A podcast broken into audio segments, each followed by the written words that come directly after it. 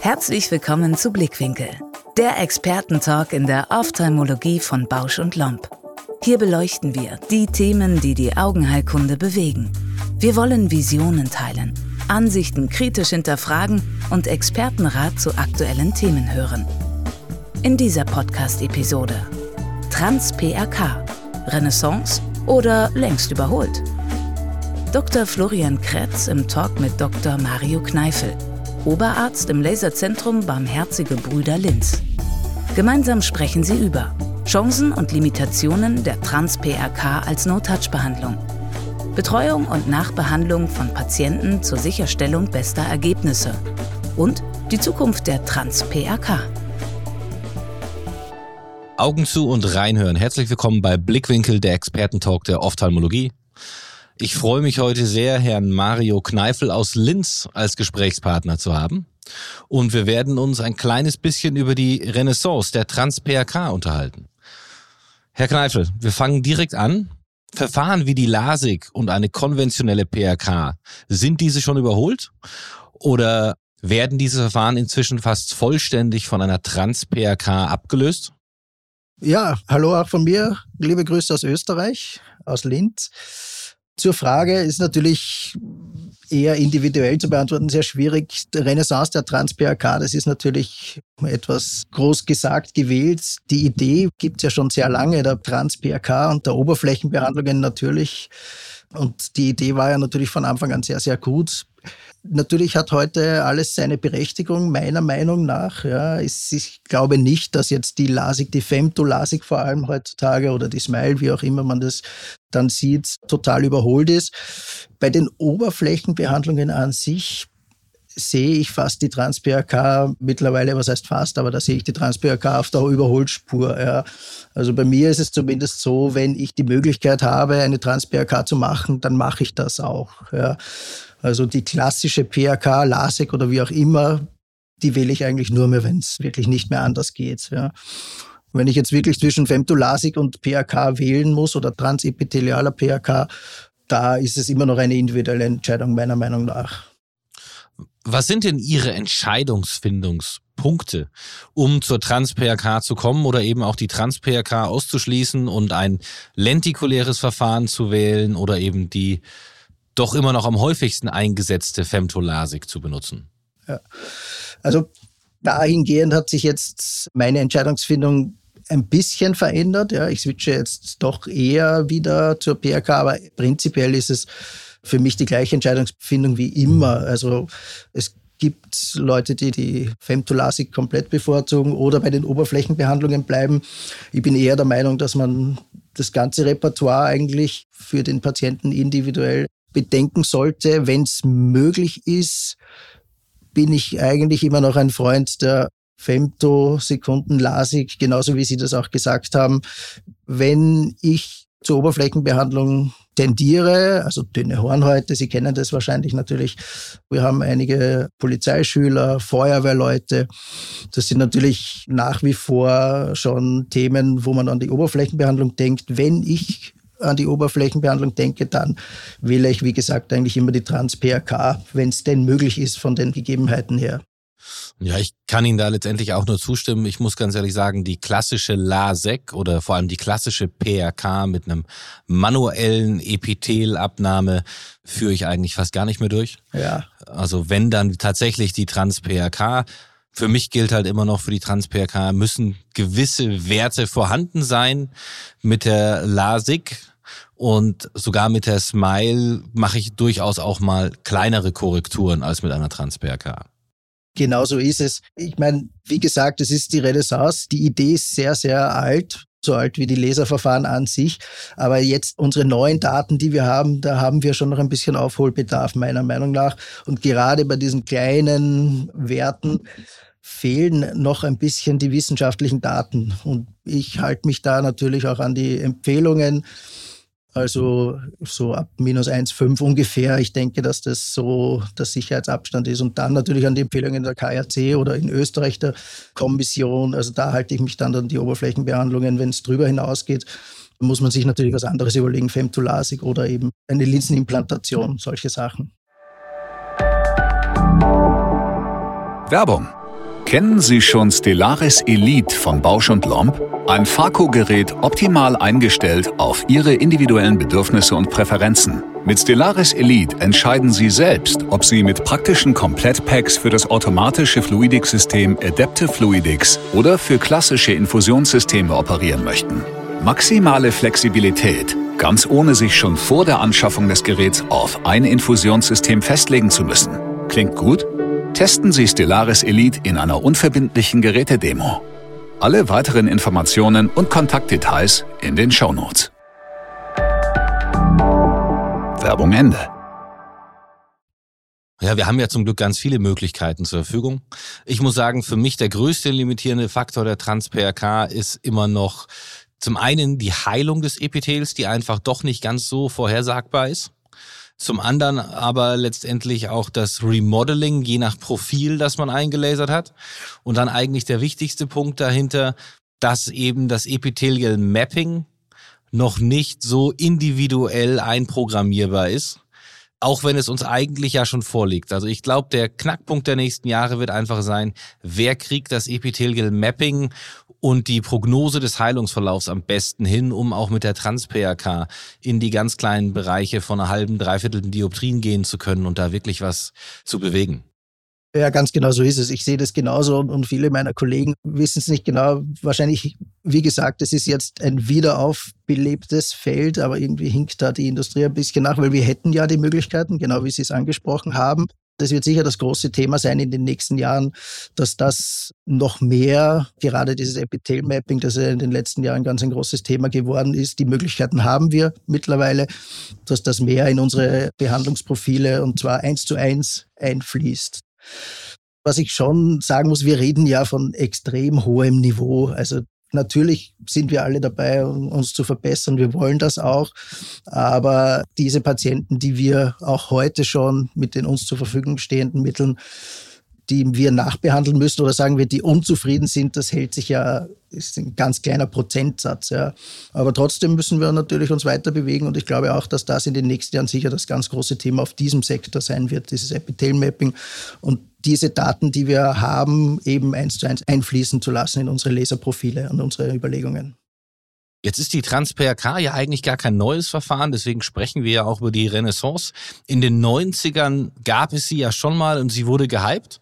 Und trotzdem ist dann aber dieser Hype irgendwie abgeflacht und fast vergessen worden, sodass man über Jahre hinweg nur noch von der PRK oder der LASEK gesprochen hat und eigentlich die bevorzugte Variante eben die LASIK gewesen ist.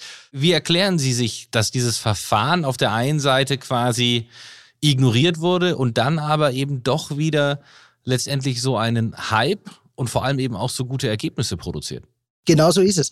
Letztens mit einigen Kollegen gesprochen. Ich war bei den ganz Anfängen noch nicht dabei, muss ich ehrlich gestehen, aber die Idee war so großartig, man hat sich sehr viel davon versprochen, nur die Endergebnisse waren nicht dementsprechend. Keiner hat am Anfang genau gewusst, warum und deswegen ist man wieder abgekommen davon. Es war allerdings wie so oft die Pioniere haben angehalten an diesem Thema und weil die Idee natürlich gut ist dahinter, diese No-Touch-Technik für den Patienten und für den Chirurgen natürlich sehr elegant im Endeffekt ist und man ist dran geblieben.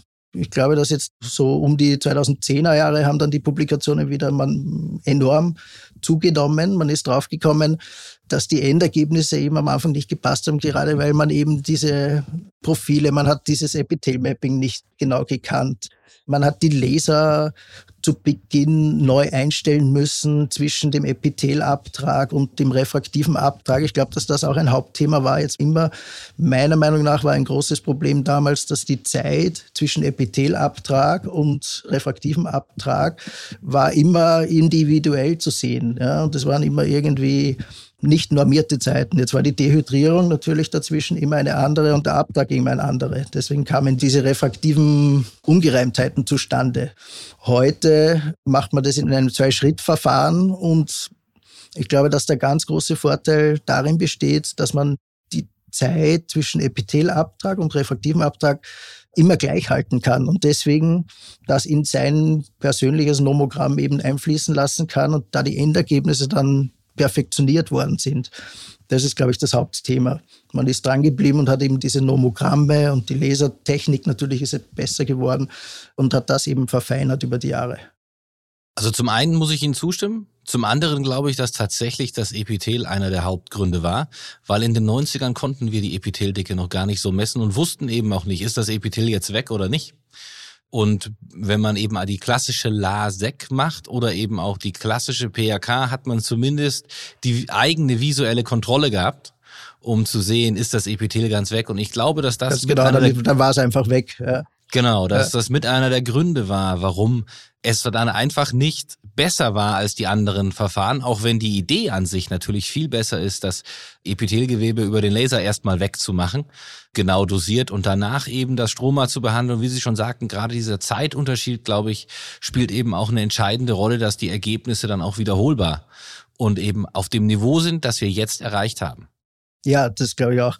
Und man hat ja auch am Anfang gar nicht genau gewusst, dass das Epithel ja nicht überall gleich dick ist. Das hat man ja zu Anfang auch nicht gewusst. Aber man ist relativ rasch, glaube ich, draufgekommen, dass da was ist, dass es zu verbessern gilt. Und dann hat es natürlich eine Zeit lang gedauert, bis das wirklich dann soweit war. Ja. Also sprich, dass das Epithel in der Peripherie natürlich dicker ist als im Zentrum. Ich glaube, dass man da relativ rasch draufgekommen ist. Man hat nicht genau gewusst, wie man damit umgehen soll. Ja, und wie gesagt, ich bin der festen Meinung, dass gerade in diesem Bereich durch Einfließen lassen der Epithelkarten wirklich die Ergebnisse nochmal deutlich verbessert werden können in der Zukunft. Ja, das glaube ich auch. Ja. Wenn man jetzt so ein bisschen vergleicht, wir sprechen ja auch gerne von berührungsfreien und manipulativen oder mechanischen Verfahren, wenn wir über LASIK oder auch über lentikuläre Verfahren sprechen. Sie haben ja schon ein bisschen gesagt, wenn Sie können, am liebsten eigentlich die Trans-PRK als eins der berührungsfreien Verfahren, weil der Laser ja die komplette Arbeit übernimmt. Guckt man sich jetzt nochmal so ein bisschen die KRC-Richtlinien und auch Ihre Kommissionsrichtlinien an. Wie häufig weichen Sie denn aktuell schon von diesen Empfehlungen ab? Weil die Empfehlungen sind ja zumindest aus meiner Sicht immer so ein bisschen quasi rückwirkend und stützen sich auf Studien und Studien bekannterweise sind einfach nicht die aktuellen Ergebnisse, weil bis das mal publiziert ist, dauert ja auch meistens mal ein, zwei Jahre. Ja. Wie häufig vertrauen Sie eher auf Ihre eigenen Erfahrungen, als dass Sie sich tatsächlich nur an diese Vorgaben halten? Und bis die Kommission dann wieder zusammentrifft, dann neue Richtlinien herstellt, ja. Ich bin im Krankenhaus tätig und wir sind sehr konservativ eingestellt. Ich halte mich im Großen und Ganzen an die Richtlinien. Wie Sie wissen, ich bin in Österreich tätig, also wir haben eigene Richtlinien, die zum großen Teil übereinstimmen, die noch seltener rauskommen. Aber ich habe jetzt kein großes Bedürfnis oder ich muss jetzt nicht oft da über die Stränge schlagen, weil wir ja sehr häufig oder fast immer Alternativen haben heutzutage. Ich muss jetzt nicht mehr an den Grenzbereich gehen so gut wie nie. Es gibt immer sehr gute Alternativen. Deswegen halte ich mich da meistens groß an die Richtlinien. Gerade bei der PRK eigentlich oder bei der Trans-PRK bleibe ich da meistens im Anwendungsbereich. Und gerade ja, bei den Myopen ist es sowieso klar und bei den Hyperopen muss ich ehrlich sagen, wende ich es eigentlich nicht an. Ja, ist auch nicht empfohlen. Kann man machen, die Ergebnisse sind da. Ich persönlich äh, mache es eigentlich nicht, muss ich sagen. Ja, ich bin dann da eher so der Provokateur. Aber auf der anderen Seite rede ich ganz oft mit meinen Patienten drüber, wenn wir in den Grenzbereich oder drüber hinausgehen und sage einfach, okay, eigentlich ist das nicht empfohlen und eigentlich macht man das nicht. Aber wenn ich mir ihr Auge und meine Befunde angucke, habe ich eigentlich ein ganz gutes Gefühl und ich schätze zwar, dass das Nachbehandlungsrisiko höher ist, aber wenn es so ist, machen wir es einfach und wir finden auch eine Lösung. Ich glaube, es hat ganz wichtig, wenn man sich in Grenzbereichen bewegt, dass man ganz offen und ehrlich mit dem Patienten drüber kommuniziert und vor und wieder abwägt und das auch dokumentiert und dass der Patient letztendlich eben auch weiß, was auf ihn zukommt. Und ich habe tatsächlich damit auch bisher keine schlechten Erfahrungen gemacht, so mit den Patienten zu kommunizieren. Also ich habe durchaus auch schon ein paar Transperk an Hyperopen gemacht auch das funktioniert, aber tendenziell ja. ist halt einfach das Nachbehandlungsrisiko statt sonst bei knapp zwei Prozent dann bei vier bis fünf Prozent. Wie gesagt, wenn man das mit dem Patienten kommuniziert und er weiß das, dann glaube ich, ist das auch kein großes Problem, aber man muss halt einfach drüber sprechen und die Patienten richtig aufklären. Gute Aufklärung. Ja, es ist auch ein bisschen ein zweischneidiges Schwert. Dünne Hornhaut, eher höherer Myopieabtrag, du sollst Epithel sparen und trotzdem eine Femtolasik machen, ist man natürlich auch immer ein bisschen im Zwiespalt. Ja, ja, das sehe ich eh auch so. Was sind denn für Sie die großen Vorteile der No-Touch-Verfahren versus der Touch-Verfahren wie LASIK und lentikulären Verfahren? Prinzipiell ist eh schon damit alles gesagt. Ich meine, No-Touch ist ja eine nahezu No-Touch-Technik, weil man muss ja doch ein bisschen operieren, was für uns natürlich eher unspannend ist. Aber für die Patienten, glaube ich, ist es relativ angenehm. Was ich immer sehe und was für mich sehr, sehr imposant erscheint, ist das OP-Personal. Wenn ich das OP-Personal frage und ich mache eine Trans-BRK und die sind eigentlich alle immer ganz geflasht, wie elegant das aussieht. Der OP-Tag an sich ist ja extrem unspektakulär, auch für den Patienten und auch natürlich für den Chirurgen selber.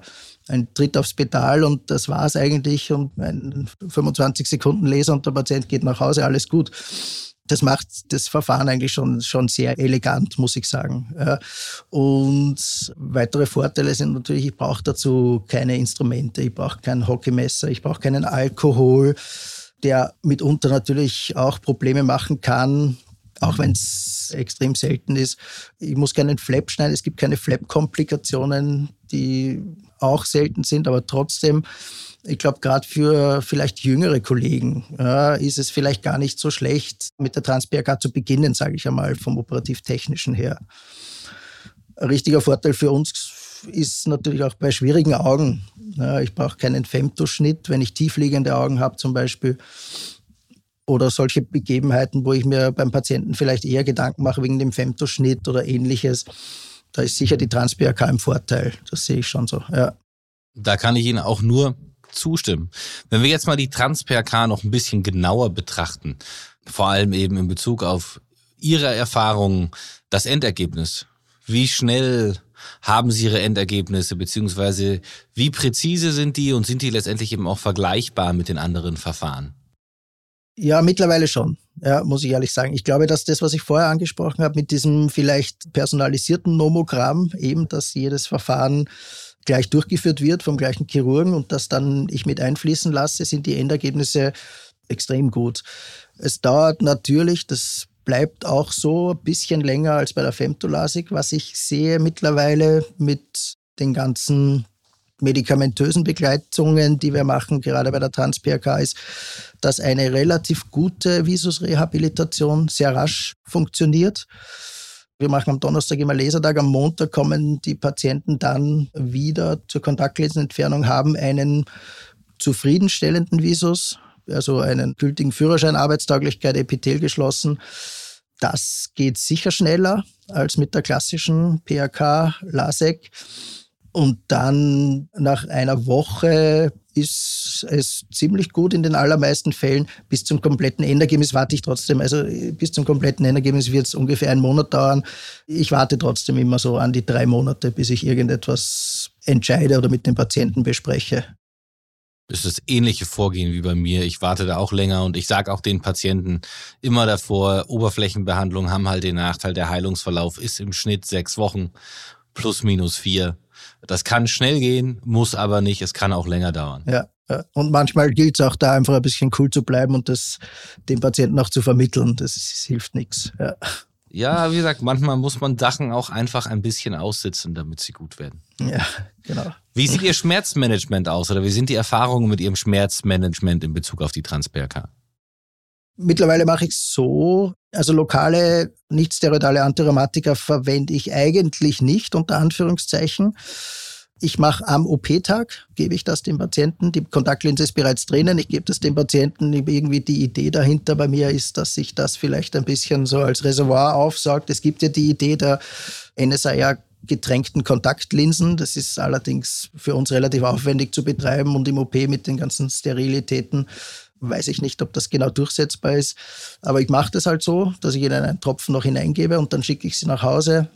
Übers Wochenende gebe ich jetzt eigentlich standardmäßig gleich einmal Schmerzmedikation, nicht steroidale Antirheumatika über den Tag verteilt und bei Bedarf noch Tramadol-Tropfen, falls Sie das brauchen, gebe ich Ihnen ein Rezept mit dem Patienten. Und damit kommen die eigentlich sehr, sehr gut über das Wochenende, muss ich sagen. Ah ja, und zur Not, ich gebe dann ein kleines Fläschchen Oxybuprokain noch mit, falls Sie es vor dem Schlafengehen verwenden wollen. Und meine Erfahrung ist, dass das die allermeisten meiner Kollegen auch so machen. Ja, ja. Also tatsächlich muss ich sagen, ich verschreibe gar keine Schmerzmittel. Okay. Ich gebe auch tatsächlich gar keine Schmerzmittel mit. Was wir machen ist, wir haben eben die Kontaktlinse. Die Kontaktlinse wird tatsächlich einfach quasi ja. vor der OP kommt letztendlich das Antibiotikum, ein Steroid und ein nicht steroidales Medikament in die Kontaktlinsenflüssigkeit mit rein, in der sie schwimmt. Die setzen wir ein und danach kriegen die Patienten eben nochmal jeweils ein Tröpfchen mit. Ich sage den Patienten einfach, diese Art der Behandlung hat den Nachteil, sie tut einfach zwei Tage weh. Okay. Und die Schmerzmittel helfen auch nicht gut. Und Sie können die Schmerzmittel nehmen, die Sie zu Hause haben. Aber Sie brauchen einfach nicht zu erwarten, dass es angenehm ist. Und ich empfehle Ihnen, sich in einem dunklen Raum aufzuhalten, besser die Augen geschlossen zu halten und einfach mal zu versuchen, sich so gut es geht zu entspannen. Erstaunlicherweise funktioniert das sehr gut. Also ich habe tatsächlich in den letzten drei Jahren, glaube ich, kein Tramal verschrieben, kein Tramal gegeben. Was ich mir aber als Trick von einem. Und keinen Anruf bekommen am nächsten Tag. Oder am ja, übernächsten wir Tag. Wir, wir kontrollieren tatsächlich an Tag eins ja. und dann nochmal an Tag fünf. Also deswegen, die wissen das schon, aber tatsächlich hat mich noch nie einer nachts angerufen nach dem OP. Okay. Deswegen, also das funktioniert. Was wir aber machen, ist, wir geben den Patienten Mitronidazol Nasenspray. Dann sind die einfach während der OP so ein kleines bisschen relaxter, aber halt keine ganze Tablette. Ja. Aber die Schmerzmittel haben wir tatsächlich wegrationalisiert und es funktioniert besser, als ich gedacht hatte, weil ich, wie gesagt, ich kenne auch viele Kollegen, die es machen wie Sie und den Patienten da was verschreiben und was geben und was mitgeben. Mein erster Chef hat immer gesagt, wenn's zwickt, dann heilt's. Und ich sage den Patienten das auch und das ist halt eine Behandlung, die zwickt einfach mehr, aber dafür heilt sie dann auch besser und sie haben ein gutes Ergebnis.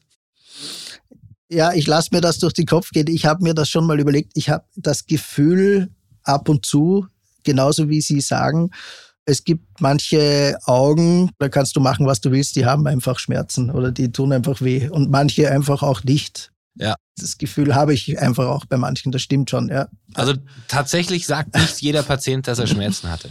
Einige ja. sagen tatsächlich, es war ein bisschen unangenehm, aber war schon okay. Also die meisten sogar. Und das ist für mich einfach so ein Zeichen. Und die anderen wissen ja, dass es, also alle wissen, es tut weh und manche spüren es einfach nicht. Also mein eigener Sohn hatte eine Trans-PRK und hat keine Schmerzmittel bekommen. Ja, und ja. der hat den ganzen Abend über Computer gespielt und sich an nichts gehalten, was er hätte machen sollen. Und es wurde trotzdem gut. Und der hat auch gesagt, nee, ich glaube, war ein bisschen unangenehmer, war nicht so schlimm. Deswegen, wie gesagt, auch hier ist eben die Aufklärung alles und dass der Patient weiß, worauf er sich im schlimmsten Falle einstellen muss. Ja, ja, das glaube ich auch. Aber ich habe irgendwie auch das Gefühl, manche haben es ganz gern, dass sie irgendwie etwas haben, an das sie sich halten können übers Wochenende, sage ich einmal so. Aber ich habe trotzdem, seitdem ich das so mache, irgendwie kommt mir vor, aus welchem Grund auch immer, ich habe weniger an. Ich habe schon einige Anrufe am Wochenende, wo wirklich große Schmerzen im Spiel sind nie ist was oder so gut wie nie, das Gefühl, dass die abgenommen haben. Ja, deswegen, also ich lese auch donnerstags und deswegen mache ich aber freitags nochmal die Kontrolle, ja. weil ich glaube, wenn ich denen wirklich drei Tage geben würde, wo sie keiner sieht, dann würden die wahrscheinlich auch anrufen. Und so haben ja. sie halt einfach nochmal die Sicherheit, es ist alles so, wie es sein muss und es wird besser und sind dann zufrieden. Ja. So ein ganz wichtiger Punkt bei den Oberflächenbehandlungen an sich ist ja auch immer noch das Thema Haze. Ich persönlich finde es inzwischen fast überbewertet, was ich einfach auf die Qualität der Laserprofile und auch auf die neuen Laser zurückführe. Wie gehen Sie mit dem Thema Haze in Bezug auf die Trans-PRK und Oberflächenbehandlungen um? Ja, wir beschäftigen uns natürlich viel damit, weil es ein großes Thema ist. Es ist genauso wie Sie sagen, es ist jetzt in der Praxis, in der Ordination kein großes Thema eigentlich. Sieht man zum Glück sehr, sehr selten, kennt man von den Lehrbüchern, ja. Trotzdem tut man alles, um das zu vermeiden. Man will ja diese Vernarbungen, die man kennt von früher, nicht haben. Ja, ich glaube, mit den Profilen, die wir heute haben, mit den Kontaktlinsen, was wir noch verwenden, ist gekühltes Wasser, gekühltes BSS. Hilft gegen die Schmerzen, soll auch gegen die Haze-Entwicklung helfen. Damit habe ich eigentlich sehr, sehr gute Erfahrungen gemacht was wir in Österreich, glaube ich, mitbekommen zu haben, etwas entspannter sehen als die Deutschen, ist die Verwendung von Mitomycin. Mache ich schon, gerade bei höheren Abtragungsprofilen und bei der Trans-PRK ganz gerne. Ich kenne auch da eigentlich wenige bis gar keine Nebenwirkungen, muss ich ganz ehrlich sagen. Diese Sachen, die man kennt aus den Berichten, das stammt ja das allermeiste von den früheren Bindehautkomplikationen oder ähnliches. Aber ich weiß, dass da äh, die deutschen Kollegen das eher differenziert sehen, den Einsatz von Mitomycin so wie wir das machen, habe ich damit eigentlich ganz gute Erfahrungen und ich kenne diese Haze-Probleme eigentlich zum Glück nicht. Was ich den Patienten noch mitgebe, und zwar dann weiterfolgend ist, das Tragen von Sonnenbrillen, gerade in wirklich UV-Licht bestrahlten Höhen, zum Beispiel am Meer, wenn sie sind, im Schnee, also wenn es wirklich UV-Belastung gibt, gerade im ersten Jahr, weil es gibt ja diesen Late Haze und das sage ich meinen Patienten schon noch, das gebe ich ihnen dann noch mit auf den Weg. Ja, also da ist tatsächlich bei uns so, aber das machen wir einfach prinzipiell, dass wir den Patienten nach einem refraktiven Laser eine Sonnenbrille mit einem guten UV-Schutz mitgeben und denen eben auch sagen, sie sollen die wirklich tragen. Ich bin immer noch ein großer Freund der postoperativen Steroide, sei es in der Hornhautchirurgie als auch in der Intraokularchirurgie. Deswegen kriegen bei uns die Patienten tatsächlich von Tag eins an eben auch Steroide mit dazu, die wir dann nach Epithelschluss, was wie Sie ja schon gesagt haben, nach drei, vier Tagen meistens der Fall ist, dann ein bisschen hochsetzen und tatsächlich eben auch für vier bis sechs Wochen geben. Und ich glaube, dass das auch nochmal ein ganz wichtiger Faktor ist, dass man gerade mit den Steroiden eben nicht zu früh herausgeht, um Haze zu vermeiden. Ja, mache ich genauso.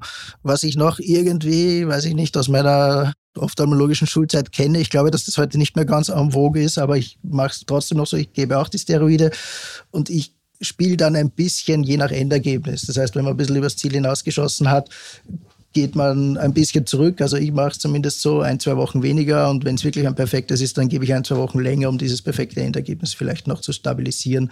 Ob es wirklich hilft, kann ich nicht sagen, aber es gibt mir irgendwie ein gutes Gefühl. Ja, nee, kann ich Ihnen auch nur voll zustimmen. Wie gesagt, das machen wir tatsächlich oder mache ich tatsächlich eben auch genauso. Mhm. Aber wo wir gerade noch mal über die Therapie sprechen, wie sieht denn Ihr typisches Post-Op-Schema aus? Ja, wir schicken die Patienten nach Hause mit der Kontaktlinse. Sie kriegen viermal am Tag Steroide und Antibiotikum, mhm. zumindest bis Epithelschluss. Also das Tobradex ist das bei uns, das Kombinationspräparat.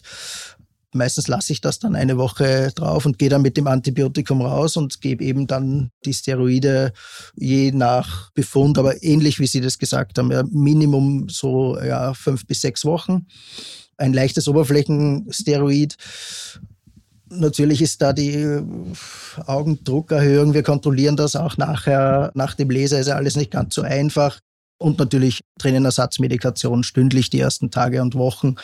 Und je nachdem, wie viel der Patient das dann braucht. Ganz besonders, solange die Kontaktlinse drin ist. Ja, also wir haben letztendlich genau das gleiche Therapieschema. Ja. Da ist kein wirklicher Unterschied mit drin. Irgendwelche Tipps und Tricks noch zur Wundheilung, über die wir nicht gesprochen haben, die Ihnen noch einfallen? Ganz wichtig ist, glaube ich, dass wir eine schnelle Wundheilung erreichen. Ja, also diese Barriere ist nicht da, das Epithel ist nicht da, die Basalmembran ist nicht da. Das fördert ja auch die Haze-Entwicklung. Wie man das letztendlich mit sich selber ausmacht, eh das alles, was wir besprochen haben. Man kann, ist sicher kein schlechter Ansatz, Eigenserum Augentropfen geben. In Österreich ist das extrem aufwendig, die zu bekommen, muss chefärztlich bewilligt werden. Also flächendeckend ist es, glaube ich, eher nicht sinnbringend. Aber wenn wer Zugang dazu hat, bitte machen. Ja. Ich kenne die Daten über Vitamin D, Vitamin E, Omega-3. Ich selber verwende das nicht. Ich glaube, so wie wir das machen, wir haben innerhalb von den ersten zwei Tagen normalerweise einen schönen Epithelschluss.